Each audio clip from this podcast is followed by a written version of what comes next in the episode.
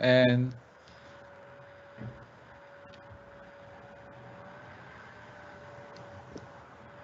So good afternoon, everybody. Uh, my name is Peter Bergman, and welcome to the final seminar uh, in the Hilary Term series for the Reconsidering Early Jewish Nationalist Ideologies. Um, I'm very, very excited to, to welcome our guest, um, who's a colleague and a friend, uh, Dr. Elana Shapira from Vienna. I'm going to just flip screens to read her bio because my memory isn't that good anymore. Uh, Elana is a cultural and design historian and the project leader of the Austrian Science Fund research project Visionary Vienna, Design and Society 1918 to 1934, which she convened from 2017 to 2021.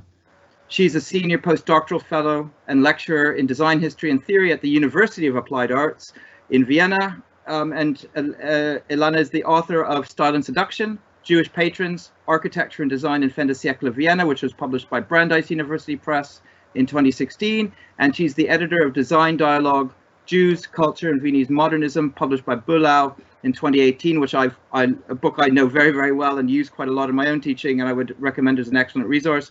And she's also the editor of the forthcoming anthology, Designing, sorry, yes, Designing Transformation, Jews and Cultural Identity in Central European Modernism, published by Bloomsbury, or coming forthcoming Bloomsbury 2021. Elana is further the co-editor of the following anthologies based on the proceedings of international symposiums that she's co-organized. Once Freud and the Emigre, um, of Emigre Cultures in Design and Architecture, and her forthcoming symposium organized together with Anne-Katrin Rossberg is uh, Gestalterinnen, Frauendesign Gesellschaft in Wien in der Zwischenkriegszeit. So what do we say?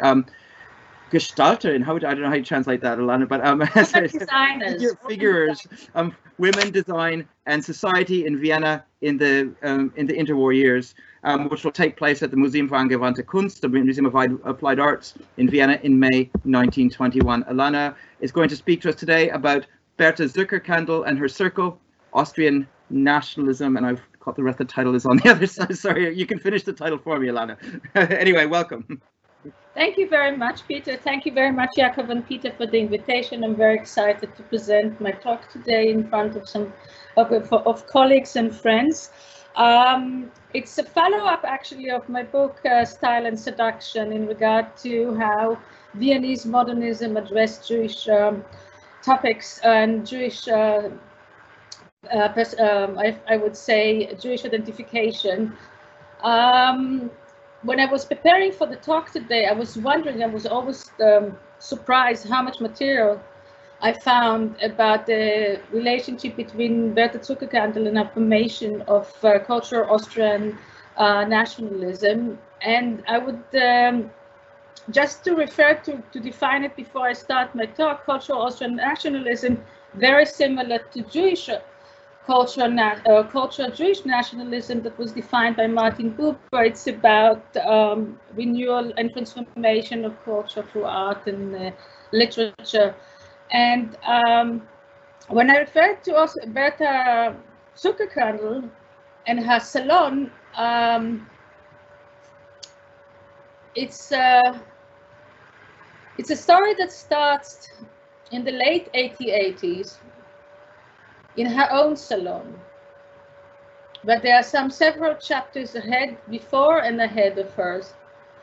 And I start in regard to her own perspective of a salon as a cultural center in Vienna in the 1890s. She developed it following the model of her father, Moritz Scheps, who was the editor of the Neues Wiener Tagblatt and had a connections with local contemporary, but also other Europeans. He also collaborated with Crown Prince Rudolf, and I will speak about it briefly later. What is critical about the salon was that it became a kind of an utopian center of creating or, or renewal of uh, cultural Austrian nationalism. And the identification of what's Austrian nationalism for her was very clear. Um, because um, her father, who had an amazing career as a uh, newspaper editor in the 1870s and 1880s, and he was publishing and editing one of the most successful newspapers, liberal newspapers in Vienna, He, at the early 1880s, started collaborating with Crown Prince Rudolf and parallel collaborating with liberal politicians in Paris, including Gambetta and Georges Clemenceau, in outlining a liberal mission, a liberal mission, a Western mission of Austro-Hungarian that will combat the recent calls for unification with Germany. In um, Austro-Hungarian. And for him, for Moritz Scheps, the, basically the basic idea was to try and construct a multinational identity of Austrian nationalism that will be based on study of each nation in Austro-Hungarian and would be out of respect. Rudolf Crown Prince of Austria were more into um, promoting Austrianism in all over the territories. And somehow there was a negotiation between the two about the idea of coming up with a new grand project of the of a, a publishing project, Austro-Hungary in words and images and pictures that would be based on scientific and literature work um, studying each of the nations and the ethnic groups. And this kind of a um, heritage that she inherited from her father followed, besides the fact that he was prosecuted by the German nationalistic, include, including Count Taaffe and Schonerer, brought her to a kind of an outline of what's a cultural Austrian nationalist ideology according to her. And this I refer to in relation to her own promotion of the late in the late 1890s of modernism, of Austrian modernism was and I quote, enthusiastically I followed the slogan, the slogan that was um, coined by Hevesi, to the time its art and to the arts its freedom, into action. It was a question of defending a purely Austrian culture, a form of art that would weld together all the characteristics of a multitude of constituent peoples into a new and proud unity, for to be Austrian did not mean to be German, Austrian culture.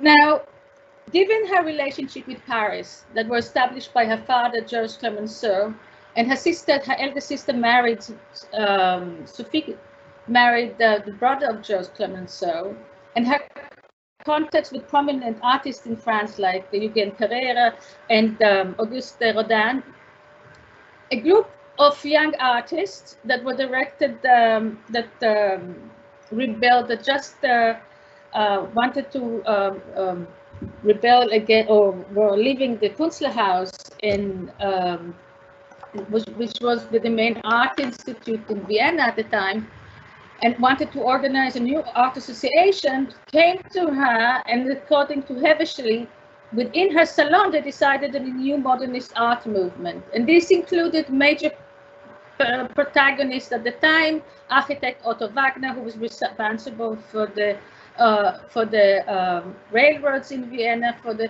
underground railroad at the time, and you have Gustav Klimt, which was the major um, and the president of the new association, Gustav Klimt, and Karl Moll, who was also um, very much uh, part of this new organization and also took the dealing part, the art dealing part of the secession art. Now, um, when they come to her, she has already established a salon uh, that included also colleagues of her husband, yeah, who was a professor of anatomy at the University of Vienna. And furthermore, there were also Hermann Bahr, journalist who she worked with since she has been publishing since 1894 on applied arts and on French artists. And it included also some literary personalities like Hugo von Hofmannsthal and uh, Arthur Schnitzler. And when she does it, they give her a kind of a, um, you know, an acknowledgement. Please promote our new art movement in Vienna. But, you know, it took a lot of negotiations about her role as a leader, as a journalist, and also negotiations about arranging uh, actually assignments or mission, uh, uh, contracts for them that made her actually at the set himself not only um, a supporter through journalistic review, actually making for them contacts in different professions with anatomy, with the doctors of medicines, musicians, Gustav Mahler, who was the um, uh, director of the opera house at the time, she granted them within the salons a kind of an utopian environment to negotiate different ideas. And yeah, and what, what, what, what was the most important for her at the time as part of the modernization was to promote uh, the idea of, um, I would say, a kind of a re actually revival, revival through uh, discourses with science and art, yeah, which was part, integral part of her salon. Now, at the time, we are speaking about 1897. This is the time when a group of young artists rebel against the Künstlerhaus, the conservative and academic art institution in Vienna. At this time in 1897, let's see what's going on here. 1897, she has already published, she has already a salon, a prominent salon, she has several networks. Her closest um, associate at this time is Hermann Bahr, who is an editor of the journal Die Zeit. Bahr has known has been um, has just come back from Paris. He became the, also the spokesman of a young of Young Vienna, a new literary group as a kind of representative also of Austrian new sensibility anti-naturalism. Bahr has published in 1894 a book about anti-Semitism, and this is in a, in a surprise was uh, perhaps for several people a surprise, given the fact that um, he had belonged to a German nationalist movement um, called Albia, where he met actual Theodor Herzl.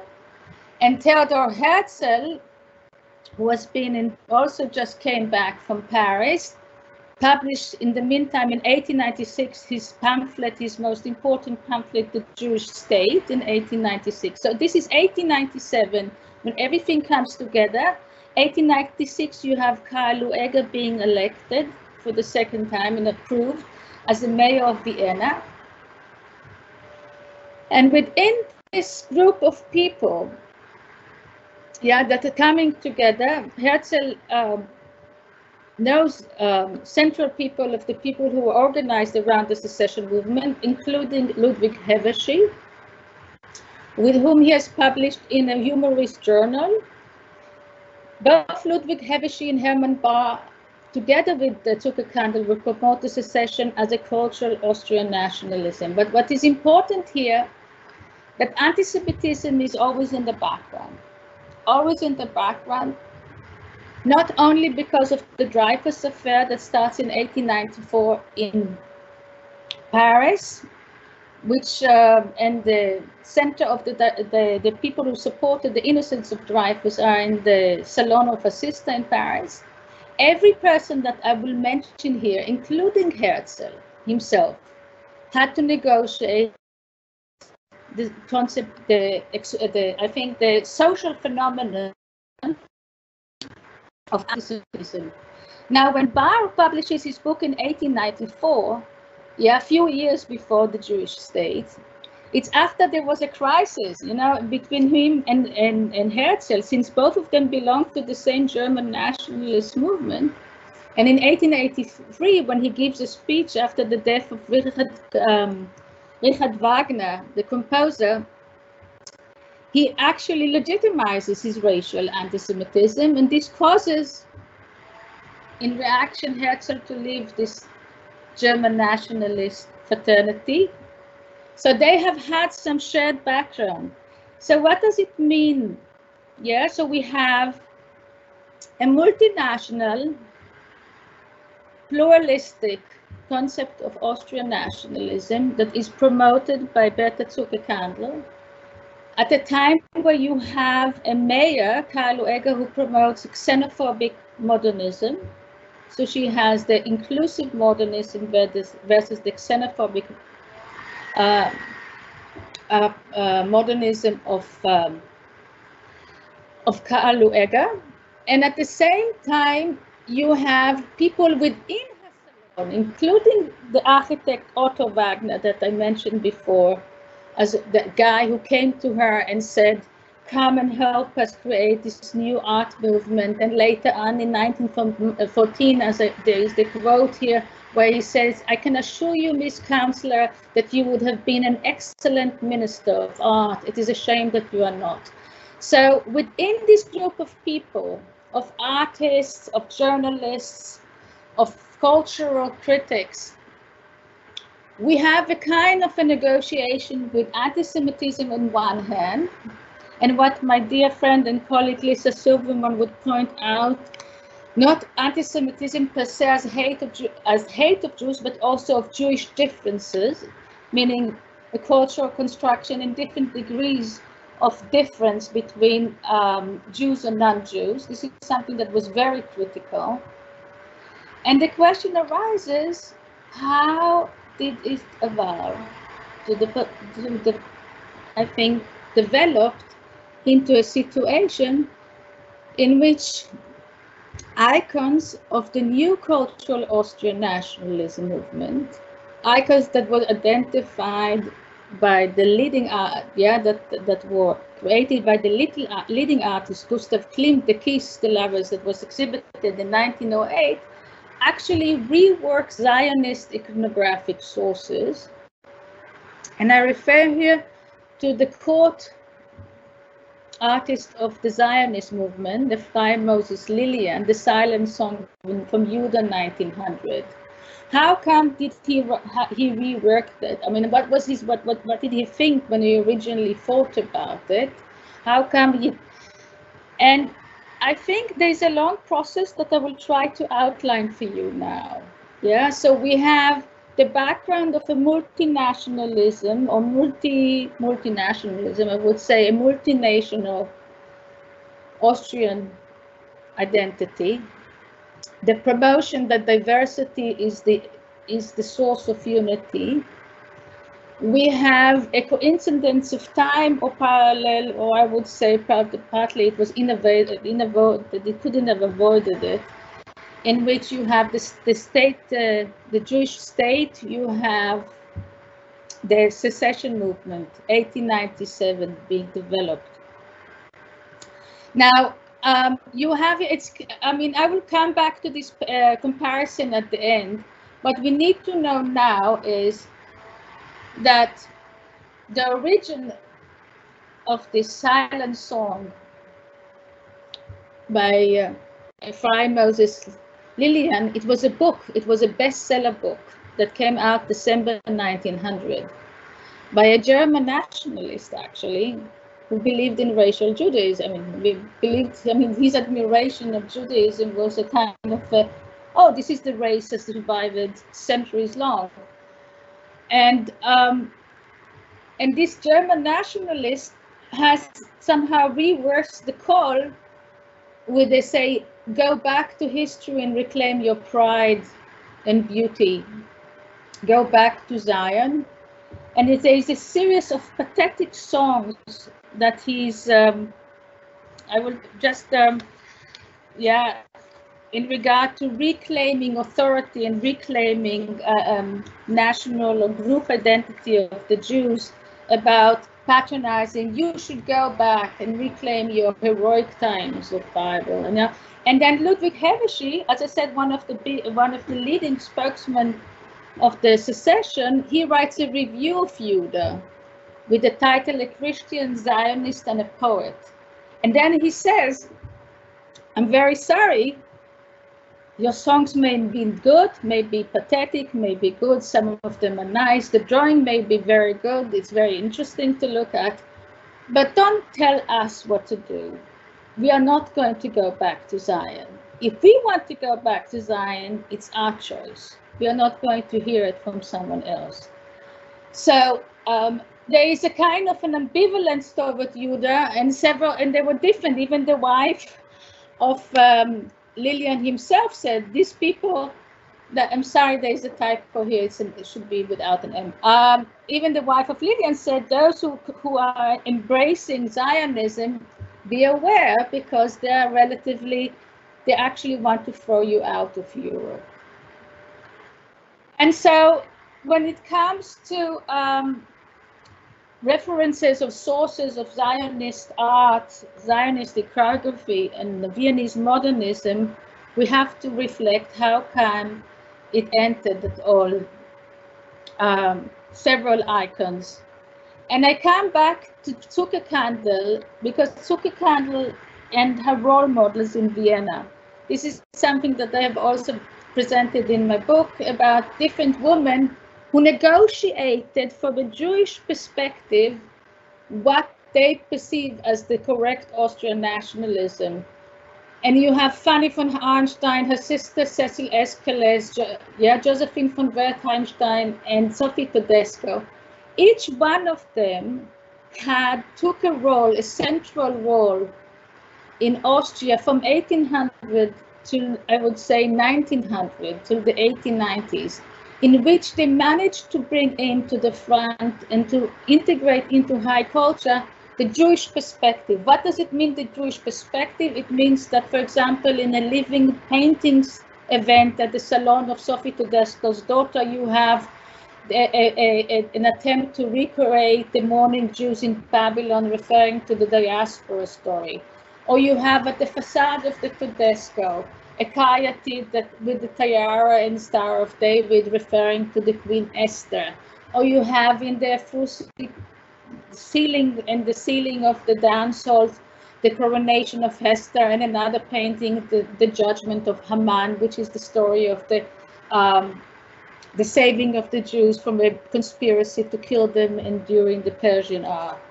And then you have also more, more so you have at the opening of the theater, of the, the Royal Theater in 1888, a choice to present Franz Grillparzer Esther from 1840 together with Friedrich Schiller. But what is interesting is that the Esther, there is a long monologue of Mordecai, and this is about how come Jewish nationalism entered Viennese modernism because it was always there in the background.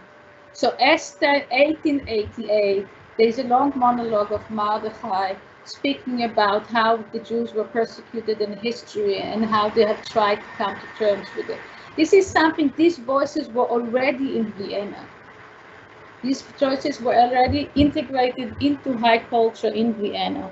So when it comes to Viennese modernism, and it should be noted, yeah, that it was um, a revival of Austrian nationalism as an all-inclusive project, there was no way that they would negate it. There was no way that they would throw it aside. And one thing that is very critical for this project was, so as I said, Hermann Bahr knew Herzl long time ago. He admired him. As my colleague Werner Hanak in Design Dialogue pointed out, he fashioned him as a prince in his writings. He fashioned him as an Assyrian prince, as a beauty, exoticizing Herzl. Moreover, you know, you could say exoticize him in an orientalizing way, like a, yeah. But Hermann Bahr also believed that Zionism was the solution for the Jewish problem he was very much ambivalent, like like exactly like Börries Münchhausen and other Gentiles that I will refer to today. He was very about very much ambivalent about the acculturated Jews and their, their central role in the production of Austrian nationalism. So there is one quote that he, when he gave a, an approval in the Welt, yeah, a Christian über die Judenfrage, in the Welt of uh, the newspaper that Herzl founded um, in 1897. Um, he said, all my efforts invested in art have ultimately represented a wild desire for the heroic. Well, these Jews have fulfilled it for themselves. What would be more heroic than the decision to turn one's dream into action? The dream was to return to Palestine. Yeah, that was the dream. Yeah, and this comes back for the Jewish state when he states here that no human being is wealthy or powerful enough to transplant a nation from one habitation to another. Um, another. So this is something very critical.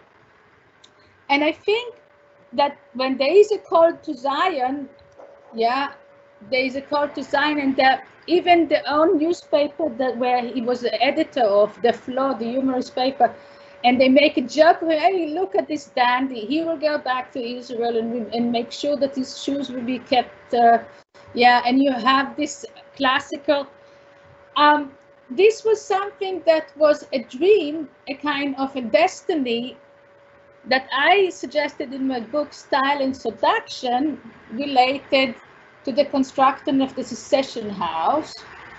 And here we have Joseph Maria Olbrich, one of the early drawings for the secession house, and we have Wilhelm Stias, the Polish synagogue in Leopold Leopoldgasse 29, as a kind of a, um, with the golden cupola, and referring to the idea of Jerusalem in Vienna as a kind of a token of reminder of the lost Jerusalem in the Orient. And you have um, Hevesi referring to the secession house, a magical impression, a piece of the Orient in Vienna, referring not to the idea of reconstructing Jerusalem in Vienna, but a kind of an address that will be also a Jewish address, but an inclusive for everyone.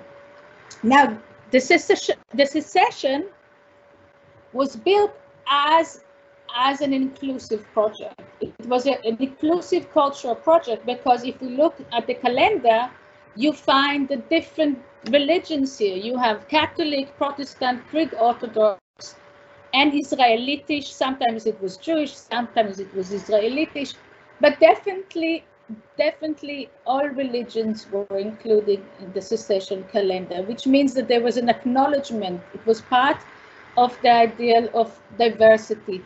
Now I'm just referring very fast, very fast to what character did the Zuckerkandl offer?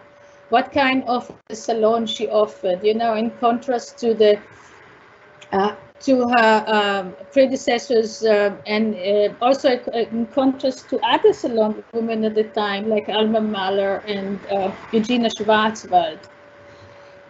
She had one thing that is very critical for the anti-clerical and anti-religious and secular character, very similar to Zionism, but at the, at the heart of the Viennese modernism and as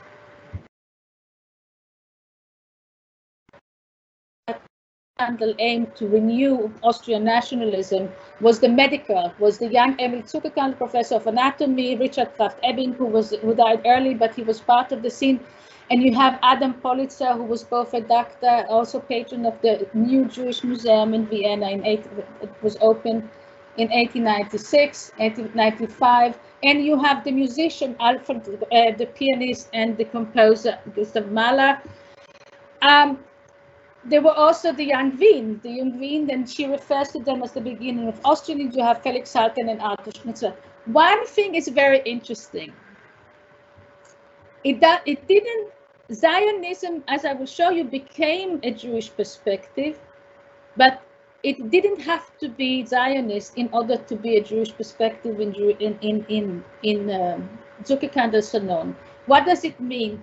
There are two memories that she brings up in her memoirs from 1940-41 in different situations, two, diff two different cultural events. One is the music event an event in 1892 at the Salon of John Strauss, where it was so important for her that it was Arthur Grunfeld who was playing the piano and the John Strauss um, of John Strauss music. And Strauss was speaking, oh, my inspiration for the Viennese operetta is from Offenbach. And Grunfeld is completely alarmed. What do you mean, Offenbach? Are you telling me that French France is the origin of Austrian um, coach of, of the uh, Viennese opera, and he says, no, no, no, no, no. I have some impressions from here, and I have my background and the Wiener Wu in the uh, Wiener Wald, and I have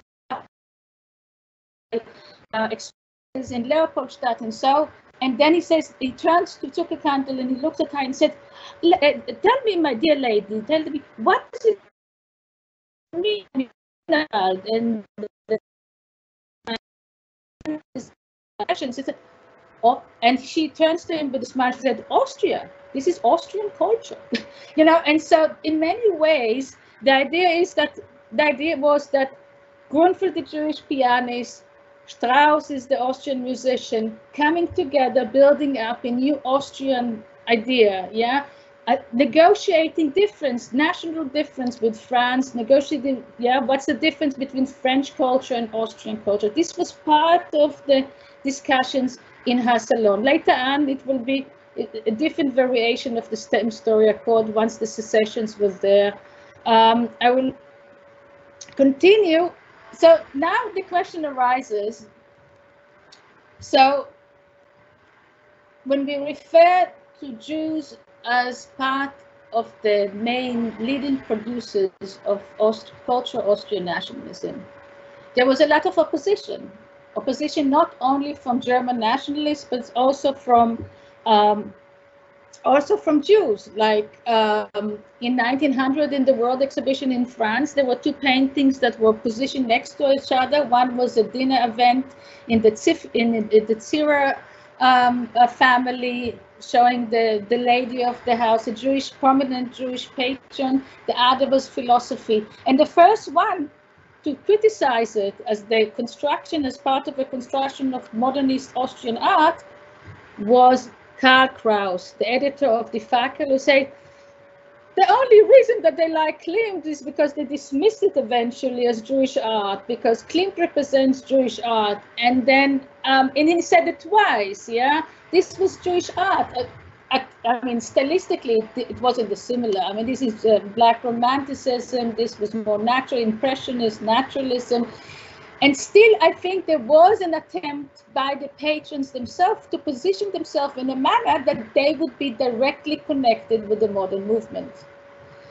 And so the question was, and when it came to undermining, undermining Jewish patrons, always came part of the discourse and undermining the authorship of Jewish patrons or Jewish cultural producers there was always a references to the Galician Jews as the authentic Jews and the acculturated Jews were not the authentic Jews. And so there was, at one hand, were undermining Jews acculturated Jews as being Jews at all at the end, but at the same time, positioning them as a symbiotic way with the Polish Jews or Galician Jews, undermining their uh, um, uh, way of, of, of of course, their um, role or their authority as cultural, as producers of Austrian nationalism.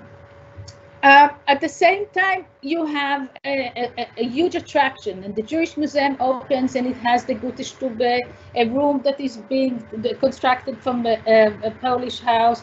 Um, in Galicia, a Jewish Polish house, you have Isidor Kaufmann being, uh, winning a prize in the Kunstler House you have a book that from the, the same book that was initiated by Crown Prince Rudolf, um, Austrian uh, Hungarian monachin words and pictures, dedicating um, a section to Jews only in Galicia, no Viennese Jews. There were only Jews in Galicia and the Austrian-Hungarian monarchy, according to this project. But there were also a lot of ambivalence, a lot of ambivalence that came from uh, Börries Münchhausen, for sure the German, but also from the French Clemenceau. There was an attraction and ambivalence. And you have one of the books in 1898, parallel to his defense of Dreyfus, uh, that was illustrated by Toulouse-Lautrec, in which you have unheimlich, uncanny imagery of uh, Polish Jews. And Clemenceau, we have to know, he was the closest, one of the closest um, um, I would say, companions of Berta Zuckerkandl. And this comes, and at the same time, you have a kind of a Bashevis Singer stories in the book, admiring. This is all to say in relation to the Zionist movement and how Zionism entered as a kind of iconographic source for the production of Austrian icons is that they had to come to terms with the Galician Jews they had to come to terms with the Galician Jews. They had to come to terms with the Galician in Vienna. And Zionism, in a way, was a form for them to acculturate the Galician Jews, to make them more closer to Europeans, to beautify them. And you have it in different, Ephraim Moses Lilien is trying to show us um, in his um, um, etching and drawings, he tries to show us how you could beautify it, how you could make them look more, um, more, um, I would say, salon fake. yeah, that they could enter the salon of the acculturated Jews. And this is something very critical. This was part of his role, part of Zionism. And you have one of the main, here you have a book by Stefan Zweig, one of the first books uh, published on the Ephraim Moses Lilien in the also um, the young Zweig, who was uh, in Berlin, he was a friend of Münchhausen and a friend of Lilien and you could see through his uh, very romantic language approval of how you move a transformation of identity. Yeah. So his creative worldview, when he speaks about uh, describing his art, is neither random nor borrowed. His originality blossoms forth into life from his own native soil, Galicia, then from folk mythology, Jewish and racial values, from national and Zionist and personal faith.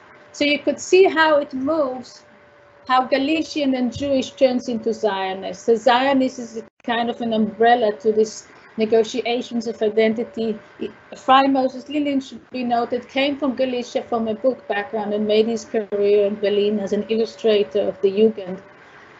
So Zionism, as a, I suggest, offered a kind of a, I would say, um, refashioning of the ugliness of, and I said, so-called ugliness of Galician Jews. It, it, it, somehow tamed them. And at the same time, it also offered Jews who were leading members of the um, cultural producers of Vienna, like the one of the main authors of Jung Vienna, um, um, Hofmann, Richard Beer Hoffman, um, a kind of a model. Here we have the interior of the um, house of uh, Richard Beer-Hofmann. There was a Star of David at the entrance above the entrance door. And you have him kind of uh, reworking um, um, making Josef Hoffmann, who was one of the main leaders of the uh, modernist movement, uh, making him rework a kind of a, a synagogue. And you have Schlaflied um, um, the Schlaflied uh, für Mirjam, and you have something here. You have they also use the, the reference to racial, to the blood of the forefathers awakening, very similar to the language of Stefan Zweig. This is something that will disappear eventually with some of these authors, but it's something that plays into the racial identification of Jews also by anti-Semites and racial Darwinists. This is something very uh, um, loaded. And then you have something that I'm going to conclude with slowly is that um, the Zionistic iconography that I would say infiltrated Viennese modernism, for sure, as we see here in a text written by Salten in his book on Gustav Klimt, um, was about exactly the motto of uh, Börries Münchhausen, go back to history. And Salten says, oh yeah, we have Judith coming back from history to us, and she is one of the Jewish women that is walking down the streets and the, down the, the Ringstrasse, and how lovely that we have this revival, this biblical revival. But you still have here a kind of exoticization, orientalization, a very dubious uh, image of a woman losing control of her sexuality, like a kind of an orgasm in front of the people, and she her head herself is being um, being um, taken off by her. Uh, yeah, so this is something very critical. Um, uh, but you have, but you have this um, romantic idea that we are back into the biblical times, and we're seeing this biblical woman uh, just uh, going down the streets Gustav, um, um, so this is part of Felix Salten's support of Gustav Klimt. Felix Salten was a very close member of Zuckerkandl. And just um, another figure that is very, very critical, but this is the change. And here I mean, mean Zionism, Zionism developed Ephraim Moses Lilien developed in his art from moving to from the sexualized woman yeah, the, the femme fatale into a more mature woman. This is an argument that is being presented in a recent book by Swartz, um, a, a, colleague from Australia, wrote a book about the women's uh, of uh, in the art of Ephraim Moses Lilien, and you could see the transformation not only of the Galician Jews, how Zionistic ethnography changed the Galician Jews into a beautiful people. Uh, you could see how they changed. Also, they they allowed women to free themselves from this um, sensuality, Oriental and you have the sources of Adele Bloch-Bauer, the second icon of Viennese modernism that is uh, celebrated today, referring back to Princess Sab Sabbath, from Sabbath Princess from the Judah that I spoke with at the beginning, and another figure of the harp player from the leader of the ghetto. You have a very similar haircut. You have the idea of the queen sitting on her throne. And instead of the Star of David, you have all sorts of beautiful other Oriental uh, symbols in the background. So to conclude,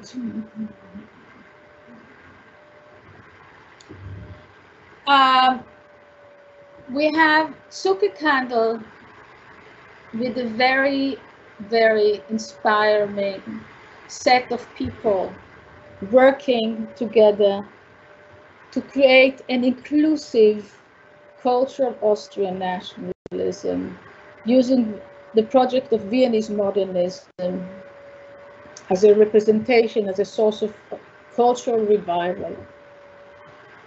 Each one of her members of her salon, specifically Hermann Bahr, Ludwig Hevesi, had different relations to Jewish identity and Jewish difference and how they perceived Jewish difference. Parallel, you have the Zionist movement and the court painter of Zionist movement, Ephraim Moses Lilien, developing his own positive Zionist iconography. I think when it comes to the creation of Austrian icons, we can't, we, we, we must include the sources, the Zionist sources as a kind of a unification model.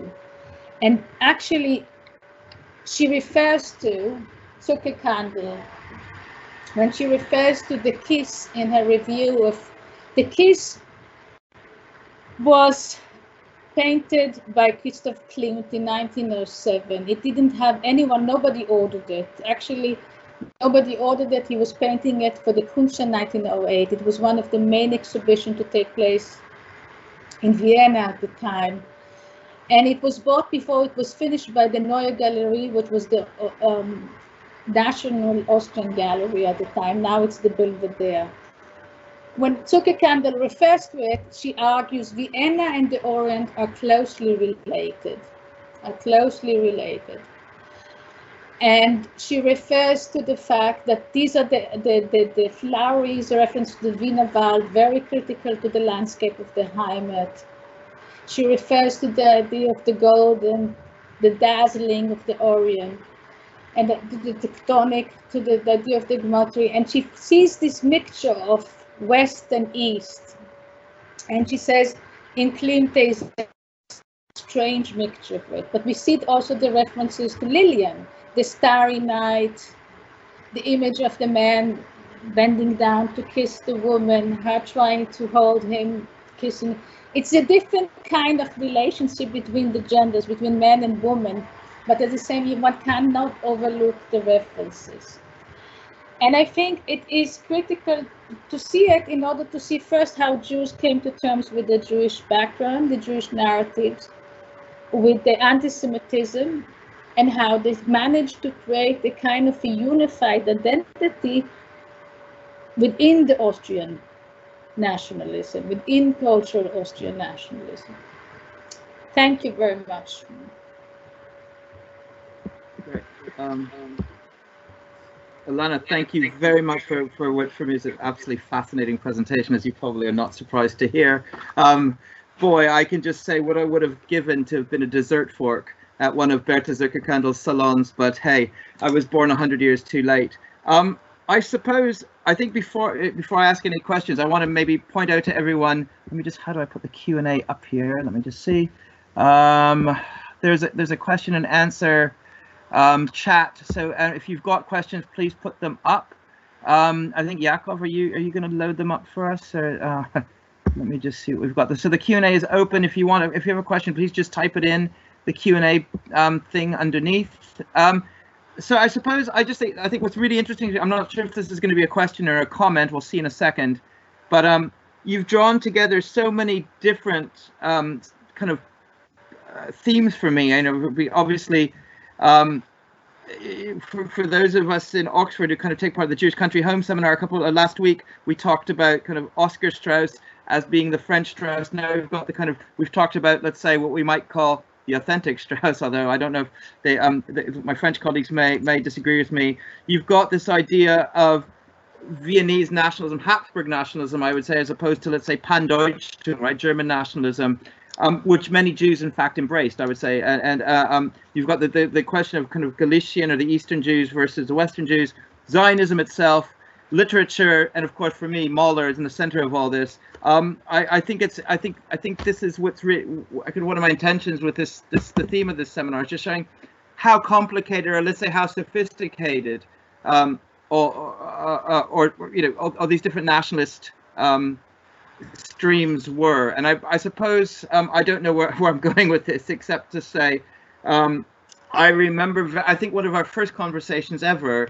was when I was talking about this project I wanted to do you know this idea of Gustav Mahler who was who was who in fact was introduced to his wife through the uh, through through Berta's ex uh, Zuckerkandl, who was in fact um, whose whose brother-in-law was the brother of the French prime minister right, of, Clemenceau.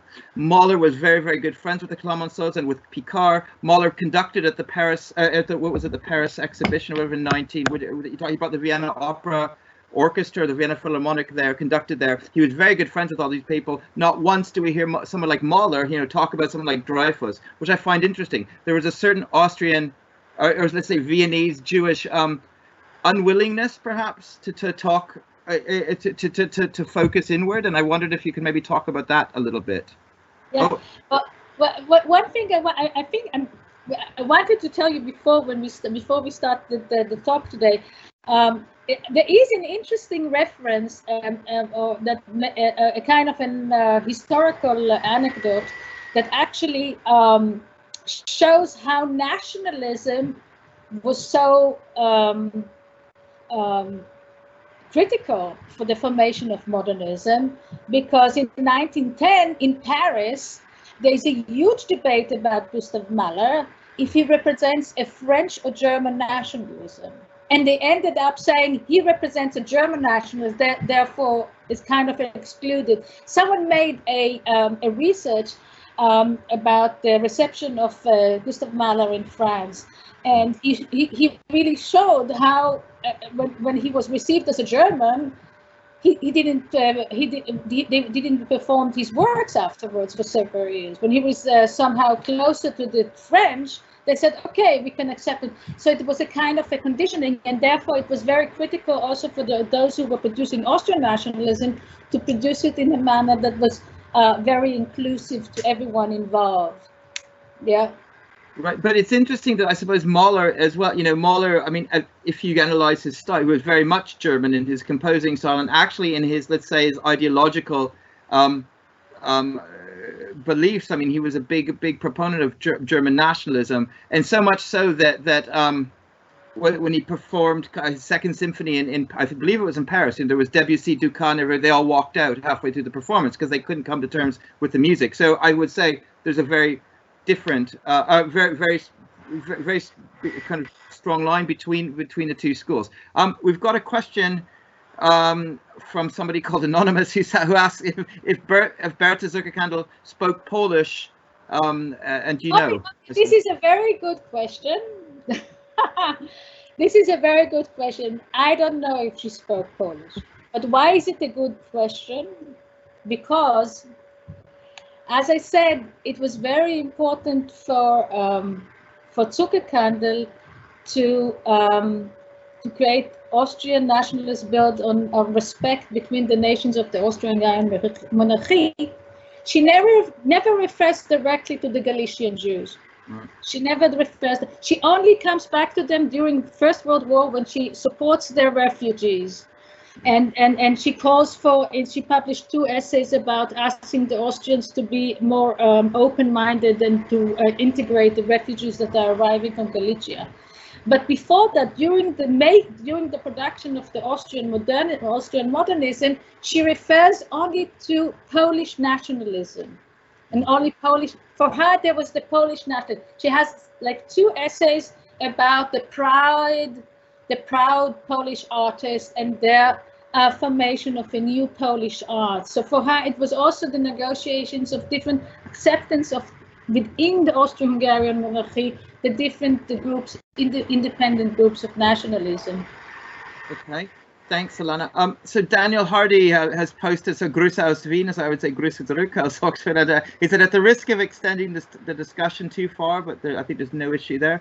Um, was there tension with the authorities who might view both Austrian nationalism and Zionism as threatening to the Count Königlichen uh, um, uh, Kaiserliche multinational regime, um, NAD culture? Sorry, yeah, Elana. So what's the question? I, I am not. Hang on. I, am just trying to read it. Is it a so?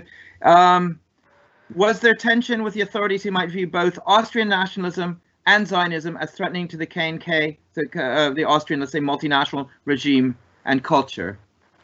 I don't. I. I. I. Oh, the secession slowly but surely came to be the representative of the Austro-Hungarian monarchy. Yeah. The artists of the secession and those who left the secessions together with Gustav Klimt in 1905 represented the Kaunka exhibitions 1906 in London, then later on in in United States. They were those who represented um, the Austro-Hungarian monarchy. There was no question about it. Um, and it, I think the, the Zionism was so well assimilated into it that nobody would have noticed it. It right. was more of an open, yeah, to the time it's art and to the art it's freedom. And within the slogan of Hevesi, everything was allowed, including Zionism, um, uh, the Zionist uh, iconography. Right. So I'm just writing something down for myself. And I suppose going on from that, you know, I wanted to talk about perhaps this idea of Habs, I would say even Habsburg nationalism as a kind of Mischkultur, right? And, and this and this is what it, it dovetails very well with this idea of Orientalism. I mean, you talked about was it Fanny von Arnstein? Is that her name? Yeah, she was, yeah. It was it was you know a Jewish German salonier who brought the Christmas tree to Austria. I mean, it's quite amazing if you think about you know these these little things. But I suppose um, I want to per, per, perhaps go go further into the theme of kind of let's say Austrian nationalism as Oriental, you know, this kind of this this idea of the mixed culture, Oriental culture, and I would say even to a certain degree, certainly when it came um, to, to to the Jews, I would say from a lot of people, this idea of decadence um, and and um, degenerate, perhaps in in kind of I would say in a good way, but I suspect a lot of people didn't see it in a good way. The the the, the um the idea of the generous the, the generation i mean the, which came with the german nationalism and was also there's a book by max nordau a well-known zionist about it. It, it works uh, it, against modern art and uh, um, it didn't it wasn't i mean there was the generation the, the, the generation in regard to um, you referred to racial mix. I don't think uh, there's a, uh, yeah, there was a threat with it. What do you want to say, Peter? So no, I said mish. I'm um, not racial mix, but cultural mix. I mean Mischkultur. I mean yeah. Viennese, you know, yeah. Habsburg nationalism was really based, and as you said it yourself, on a pluralist. Let's say a Mischkultur, which yeah. German nationalism certainly wasn't. But many Austrian Jews took the German. I mean, where you know, if you talk, if you if you compare, let's say, I mean, sorry, sorry to bring up Mahler once again. You know, Mahler versus say Richard Strauss. The real Orientalist, the real degenerate was Strauss and not Mahler. It's quite interesting, actually. Yeah. Um, which. Uh, yeah. Um. So well.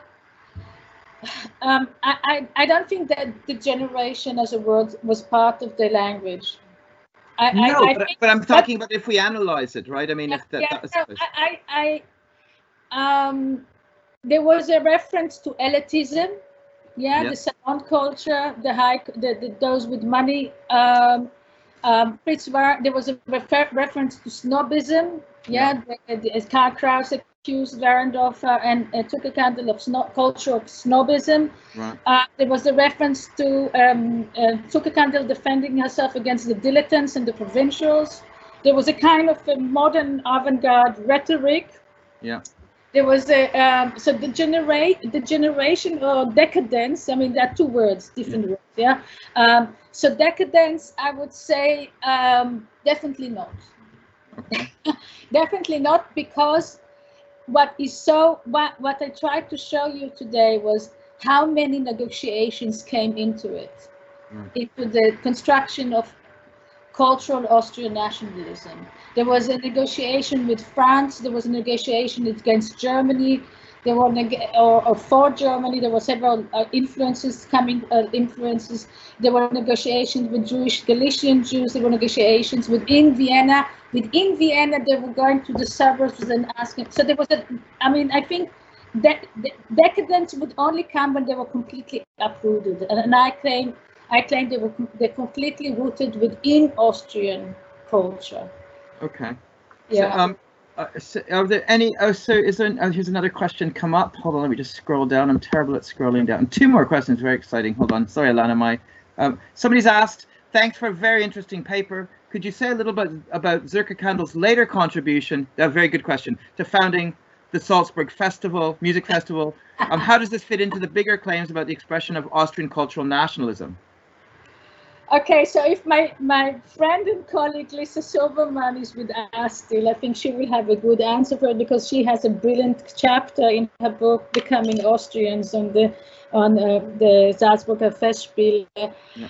Um, the Salzburg Festspiele comes at the in 1919. Yeah. And it was a negotiation of Hugo von Hofmannsthal and Max Reinhardt, both of them leading people, personalities within and it was about the crisis at the end of World War I. We are speaking about a bankrupt uh, nation. I mean, from a big empire, they came from the smaller ones. And they, here they start negotiating and completely, I mean, if speak about um, a, a, series of negotiations, I think the main negotiation in the Salzburg was with the Catholicism, Jedermann. You know, there are new negotiations and then uh, still an attempt to revive cultural Austrian nationalism. But few new in uh, within the Austrian territory, uh, the new state, there were new negotiations. Also, as my colleague Lisa said, did it mean to be part of the um, new uh, producing new Austrian uh, nationalism as a Jew and uh, how they uh, negotiated. So the Salzburger Festspiele and uh, Jedermann von Hofmannsthal with Max Reinhardt, with all the romanticism and the pathetic element of the play itself.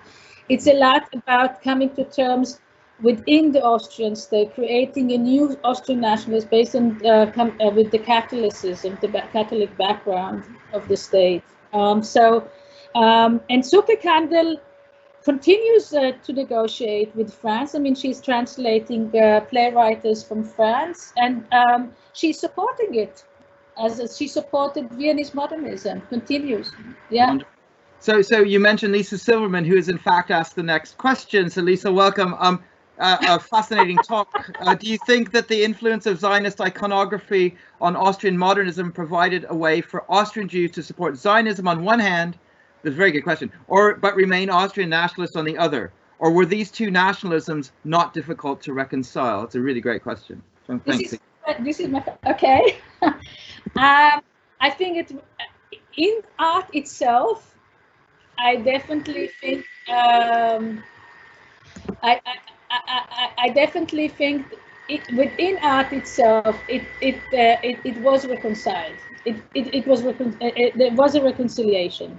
Um, art itself proved that there was a reconciliation. I I think Zuckerkandl as yeah it's it's very interesting about it. How I mean, a question would be, how took was Zuckerkandl aware that Zionism is infiltrating Viennese modernism? Because she would prefer, prefer to leave it open for everyone. Yeah, and Zionism would have been a kind of parteiish. Yeah, taking a party for the Jews. You know, being associated with a certain political party of the Jews. and especially she didn't, she would never have accepted the idea that the, that the, there's a call to return to Palestine or to Zion at the time. Um, but was she conscious about this? I think she was to a certain degree. She didn't mention her Jewish identification, not in her memoirs, in her writings. She fights against anti-Semitism directly, but not as a Jew, as an Austrian nationalist. Yeah, when she defends uh, Arthur Schnitzler's Professor Bernhardi, she speaks about the Achashverosh and all the anti-Semitism rhetoric, and she, she, she, she tears it apart but she tears it apart as an Austrian nationalist. When she calls to accept the Galician Jewish in Vienna, she speaks as an Austrian nationalist. Yeah. So if you speak about the idea of Zuckerkandl, first Austrian, then Jewish, Zionism for her would have been a kind of an acceptance of coming to terms with the Jewish, um, uh, those who were around her and the interest. Yeah, Thanks. I hope I answered it. Yeah. Yeah. Okay. Um, and Louise Hecht has asked, um, were there also, very good question, were there also prominent women in Zuckerkandl's salon? What about Alma Mahler? So, so Louise, you've kind of um, kind of uh, read my mind. I've kind of got Alma's diaries out and everything, but maybe I'll let uh, over to Elana, maybe who will give us a more more comprehensive answer. And, um, you see, both Louisa Hecht and uh, and Lisa some uh, close colleagues, and they heard an earlier version of this um, paper um, from which I thank for, their patience. Um, the woman in uh, Zuckerkandl Salon, um, I think um, she was in contact with different women outside Austria, cooperating with them in different ways. But she never um, she had Alma Mahler there, but Alma Mahler was uh, part of her kind of an orchestration of a shidduch, of a matchmaking between Alma Mahler and Gustav Mahler. Um, she, among the women um, artists, I don't think she would have acknowledged, but Someone asked her in 1908. I'm sorry, Louisa, I'm not asking answering this directly. But someone asked her in 1908, a, a woman Jewish journalist, for an interview. And in the interview, she refers to her father, who introduced her to the theater, introduced her to the art, introduced her to politics and to journalism, and her father and her father. And Zuckerkandl keeps referring to her father. And then the Jewish woman um, journalist asks her, so are you a feminist or are you not a feminist? um, yeah, I mean, you have achieved so much. How would you identify yourself? And uh, and Zuckerkandl said, well, I'm not a feminist, but I do believe that women has to play have to play a central role in the culture. And I think that they are the movers and shakers. So I think in many ways, yeah, perhaps she didn't want a competition with other women. I mean, she knew Adela Bloch Bauer, she knew Alma Mahler, she knew many other Saloners, but she never granted them an active role in shaping culture and shaping Austrian culture, Austrian nationalism. So, so, I wonder if the exception would be the singers. I mean, Bahr married Anna von Mildenburg, for example, who was yeah. Mahler's ex-girlfriend, but also the big star. Right, this is the one place where women really did um, you know, by by by by by dint of casting, perhaps only. But but I mean, they they really did um, share equal footing with with their male counterparts. Well, yes, but there were women all over. The yeah. the um, the Secession was not only inclusive for other ethnicities and nationalities. There were many women involved. In the Gesamtkunstwerk of the Secession, there were many women artists involved, many leading women artists. Um, uh, there were many patrons involved, and there were many collaborations. Like, for example, if Sophie Lillie is around, um, um, she has been working on it about the uh, uh, philanthropic work of Zuckerkandl with um, with um, um, uh, for the settlement for social uh, work uh, um, institute in the Ottakring with other women. So they were working, they were raising money constantly for modernism and for social work. And so women were part of this team. This was the, the network, the women network that were working behind the scenes. So, and it's also the Wiener Werkstätte, which is per, perhaps the more. Wiener Werkstätte is very important. The Salon Flöge, yeah. Uh, yeah, Emily. Right. So, yeah, so one more. Sorry, Lana, I didn't mean to interrupt. So Steven Beller, who's is quite amazing. This quest, this Q and A ch uh, chat is full of amazing oh. historians of the period. I'm just blown away by this. I've got to say. Um, Steven Beller asks, how did Habsburg Orientalism, the Belvedere's roofs, for example, the connection to Byzantium, the gold leaf, the Kipfel, the, the, right, the Moorish architecture, um, play into the Jewish embrace at times of an Oriental identity. And if I could just add to that, that's kind of what I was getting at before. I mean, think of Richard Strauss's Salome, which is it's a Jewish opera. You know, it's in, in spite yeah. of Strauss, in spite of and and also in kind of in terms of the the harmonic harmonic language he uses. It's very Orientalist, so if you want to put it that way. So sorry, sorry, Steven, I didn't mean to kind of. I'm very happy that Steven asked this because I think he wrote a very good essay in design dialogue. In design, design. Yeah, I've read. I use it actually in my teaching. about the Jews and Orientalism, and he made the argument there about the Orientalism as an inclusive artistic language. So it's very important that Steven Beller asked this question. This um, talk I'm giving now, um, so it, this is goes back to Steven Beller's argument about Jews and Orientalism in design dialogue. Um, what I'm framing now is part that, that was not presented in Steven's essay about the relationship to Zionism and the and, and the very important how important it was for Zuckerkandl to build a, a, a culture of Austrian nationalism. But what um, um, Steven Beller in his article refers also to the Far East.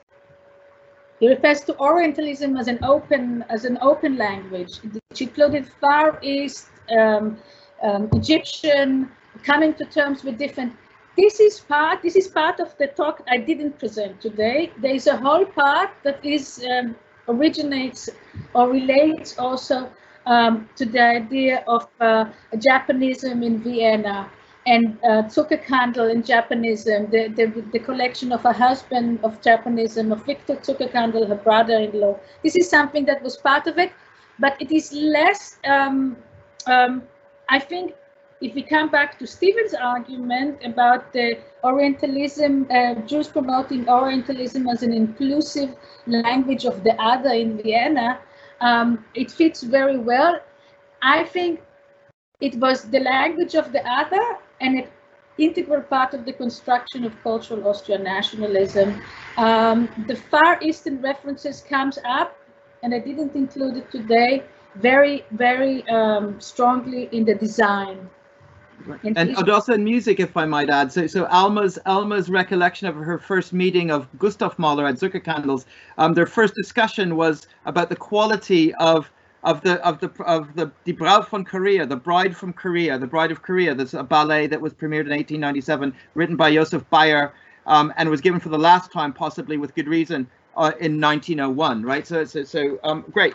Um, there's one another question here, um, possibly our penultimate question. So uh, was Berta in Krakow, and was Polish Malkunst based on her travels? If Berta was in Krakow and and was Polish Malkunst um, based on uh, Malkunst, okay. Um, definitely. Okay. She, as I, as I noted before, she has very good two essays, at least two essays that I read about Polish national art. And she makes a, as she is, she's very serious when she writes. She, she researched, she takes several names of the Polish artists and she works them through. She works them through, and she uh, she shows the development, that is the development, and she shows the the, the nationalist uh, identification of the Polish. So there is definitely, if she was in Krakow, this I don't know, I can't answer, but I'm sure she had, she must have known from a close, for close relationship, um, the, the the the modern art scene in Poland, because she's very, she appreciates it a lot.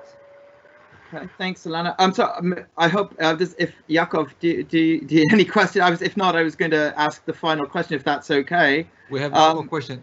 oh, sorry. I'm so sorry. Yeah, scroll down, Peter. It's going to go after unmute yourself. It's the second most popular. Oh, so so just Sophie Lillie just says thank you for your thought-provoking lecture. And so Elana, you talked about the Salzburg Festival. Really, sorry. Um, yeah. Okay. Um, uh, you talked about the beginning of the Salzburg Festival with Hofmannsthal in 1919. In point of fact, I mean, stuff had been going on in Salzburg the decade before in Mahler and Strauss, but I suppose 1919 or 1918 is important for maybe in a good way to end this discussion because that really spells the end of this type of Austrian Habsburg nationalism. So maybe you could just maybe um, apply that. Wait, did you say 1918, the, the end? Well, the end of the Habsburgs, really. I mean, I suppose that's that was my reasoning for that, right? so, okay, yeah. You know, with with yes. with that with the Habsburgs go. I mean, with the with the Republic, it, I mean, it, things do change. Um, there is a change in the career of Zuckerkandl in 1918. Um, she uses her political connection with France and she made interviews with politicians in England and in France in order to, to, to try and make a kind of a um, um, a, a, parallel diplomatic relations for Austria. Yeah, so she asked Clemenceau to give to to support uh, Austria or to, to try and negotiate a better deal for Austria and to be less revengeful after World War One. Um, she interviews several people and she starts um, supporting the Salzburger Festspiele. It's still, I think, um, the yeah, just one point, you know, the Lovers of Klimt or the Kiss, there is one review of it who says this is not a Zionist painting, but it's a romantic painting, a universal theme, but it's from a Jewish perspective. Yeah. And I think the same goes to Zuckerkan. Hmm. She was not a Zionist, and she was not a party for Jews exclusively. But many of her dealings with her negotiations about modern art before 1918 and after 1918 represented a Jewish perspective, a distinct Jewish perspective. in this regard, the model of an inclusive art that everybody will feel part of it, this was her her motto. Yeah, power in diversity so Elana, I mean, I think I can think of no better way to end this seminar. Um, uh, before I end, I suppose we will be back next term for, for kind of with the Israel Studies seminar and uh, the Reconsidering Early Jewish Nationalist Ideology seminar. Um, we, uh, for anyone who's interested, please do send an email uh, to myself or Yaakov. Um, and we'll get you on the list. Um, I suppose the term card will be forthcoming in a few weeks uh, over the break. Um, I want to thank everyone for coming both to, to, to, both of these seminars throughout the term, in spite of all the technical mishaps we've had, and kind of we we've managed to kind of you know all's well that ends well, I suppose. Um, I suppose that's it, Elana. I just wanted to thank you very very much indeed for a really Thanks. really interesting. For, yeah, thank you. Thank, thank you so much. Bye bye. Okay, there we go.